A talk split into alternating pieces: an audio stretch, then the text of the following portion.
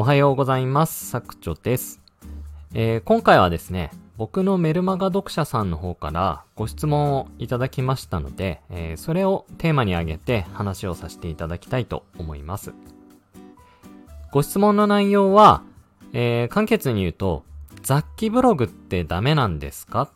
ていう質問になります。で、えーこちらに関してですね、えーあくまでもこれ僕の考え方価値観になるんですけれども、えー僕はですね、えー基本的に副業ブログ、あとまあ個人として、えーやっていく、えーマネタイズしていくっていう考えると、雑記ブログっていうのはあんまりお勧めできないかなっていう風なあ考え方を持っています。えっ、と、その内容についてちょっとお話をしていきますね。えっ、と、まず雑記ブログ。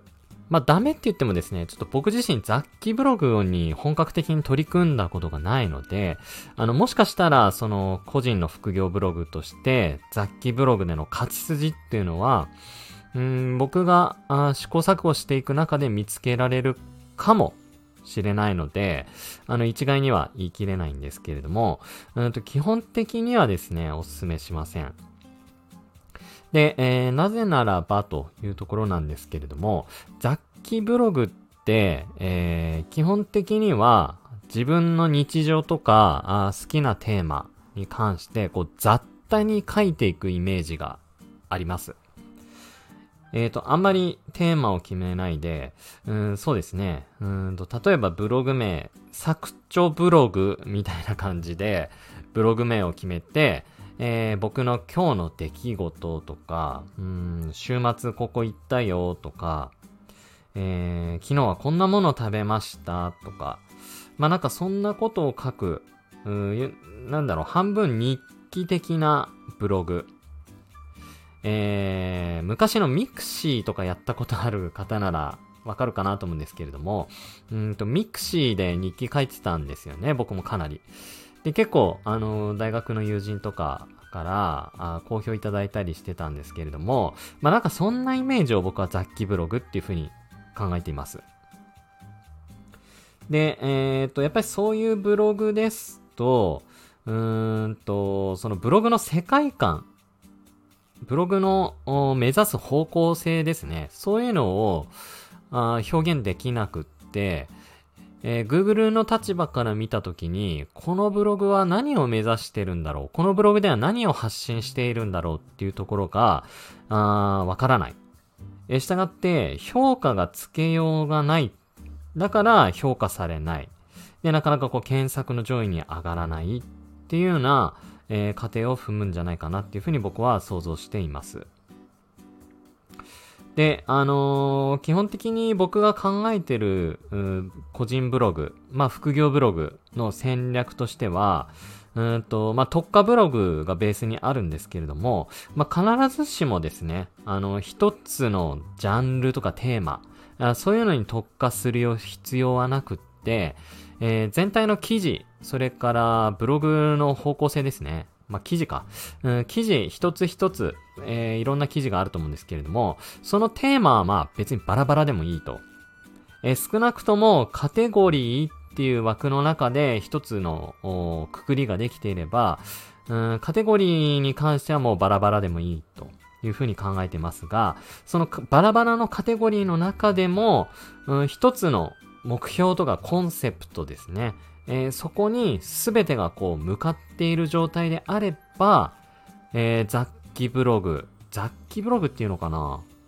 うん、僕はターゲット特化ブログみたいな言い方をするんですけれども、要は目標としているコンセプトに全ての記事が同じ方向性を向いている。えー、テーマとかジャンルじゃなくて、ターゲットに特化して記事を書く。そういう内容ならですね、あの、まあ、仮に雑記ブログ、まあ、好きなことを書く内容だとしても、ある一人に、うん、これすごくいいよとか、これおすすめだよとか、これはこういうことなんだよっていうようなことをですね、いろいろお伝えするような内容であればいいんじゃないかな。雑記ブログ、雑記ブログというか、まあ、ターゲット特化ブログですね。っていうふうに言えるんじゃないかなっていうふうに思っております。で、あのまあ、冒頭で言ったような雑多に自分の出来事とかあったこと、行ったところ、食べたものとか書くのって、うんと、それってやっぱり価値がないじゃないですか。で、おそらくご質問いただいた方の雑記ブログっていうのは、あの、そういう日記的なイメージではなくって、うん、例えば、こう、単発単発で、えー、何か商品のレビューがあったら、例えば今日はパソコンに対するレビューを書こう。えー、そうですね。ちょっと手元にあるので言うと、じゃあ今日は iPad に関するレビューを書こう。えー、今日は、うん、目の前にある無印良品の、うん、アロマディフェーザー？ディフェーザーって言うんでしたっけ？もくもく煙出るやつ。えー、これについて書こう。えー、それから今手に取ったんですけれども、えー、今日はじゃあポモロ、ポモドーロタイマー。えー、これについての、えレビュー記事を書こう。みたいな感じのイメージをしていると思うんです。で、えー、それもですね、えー、まあ確かに雑記ブログみたいな感じであらゆるものをレビューすることにはなるんですけれども、えー、そこにですね、えー、ある一人のターゲットに、その一つ一つのレビューを向けて書いているんなら、僕はそれは雑記ブログじゃなくて特化ブログだと思ってます。まあ、テーマで特化したんじゃなくて、ジャンル、じゃない、えっ、ー、と、ターゲットに特化したブログってことですね。えー、このパソコンがおすすめな人は、iPad もおすすめだし、アロマもおすすめだし、えー、まあ、ポモドーロ、あ、ポモロードか。もおすすめだし、えー、このマウスもおすすめだし、もう全部、こういう人には、こういう商品が全部私はおすすめだと思いますよっていう明確なコンセプトのもとで記事を雑多に書いていくんであれば、それはいいと思います。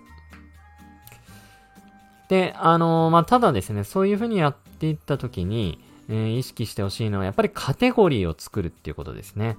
例えば一つのノートパソコンについて言及するんであれば、まあ、ノートパソコンのレビュー記事を書く。まあそれはいいんですけれども、うーんとそうですね。このパソコンのスペックとか、どういう人におすすめなのかとか、うん、あと、なんだろうな。ごめんなさい。ちょっとパッとイメージが思い浮かばないんですけれども、えー、〇〇ノートパソコン、レビューみたいなキーワード以外にも、いろんな多分キーワードがそこに関連して、えー、思い浮かんでくると思うんです。まあ、それはあの、ラッコキーワードとか、まあ、いろんなサジェストキーワードとか、あそういうのも使ってちょっとリサーチしてほしいんですけれども、その一つのもの、一つの事象、テーマに対してカテゴリーっていうのを使っ、作って、なるべくですね、こう、団体戦で戦っていくっていうイメージを持っていただきながら、雑多に書いていく。まあちょっと言い方難しいんですけれども、まあそういう感じでですね、えー、ブログを運営していけば、それはいいんじゃないかなっていうふうに思います。で、あのー、まあ X とかインスタ、まあいろんな場所にですね、えー、いる方で、雑記ブログで私稼いでますよって方、結構多々いらっしゃいます。で、あの、そういう人のブログを僕も結構見たことあるんですけれども、あの、雑記ブログ、まあ、本人にとっては、あいろんなテーマで好きに書いているっていうふうに思っててもですね、えー、それなりのこう記事数を重ねたその雑記ブログってご自身で言っているものって、もうその人の世界観、その人の持つ世界観で、そのブログの中が溢れてるんですよ。で、えー、要はその人の世界観、キャラクターに憧れる人がそこにこう集まってくる。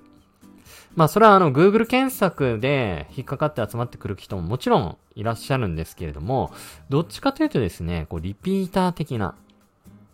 この人の書くブログだから好きみたいな方が結構ですね、多くアクセスされてるんじゃないかなっていうふうに僕は推測しております。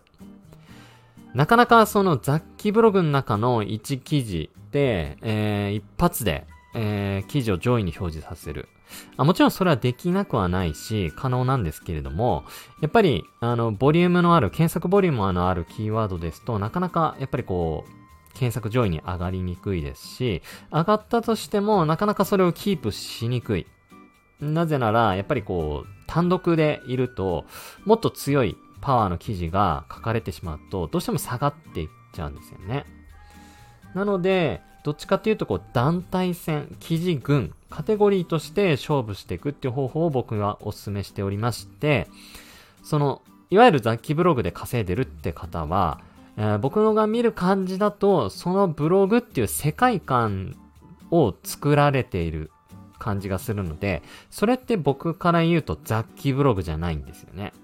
えー、その世界観に憧れる人をターゲットしたととしたターゲット特化ブログが作られてるっていうふうに僕は考えております。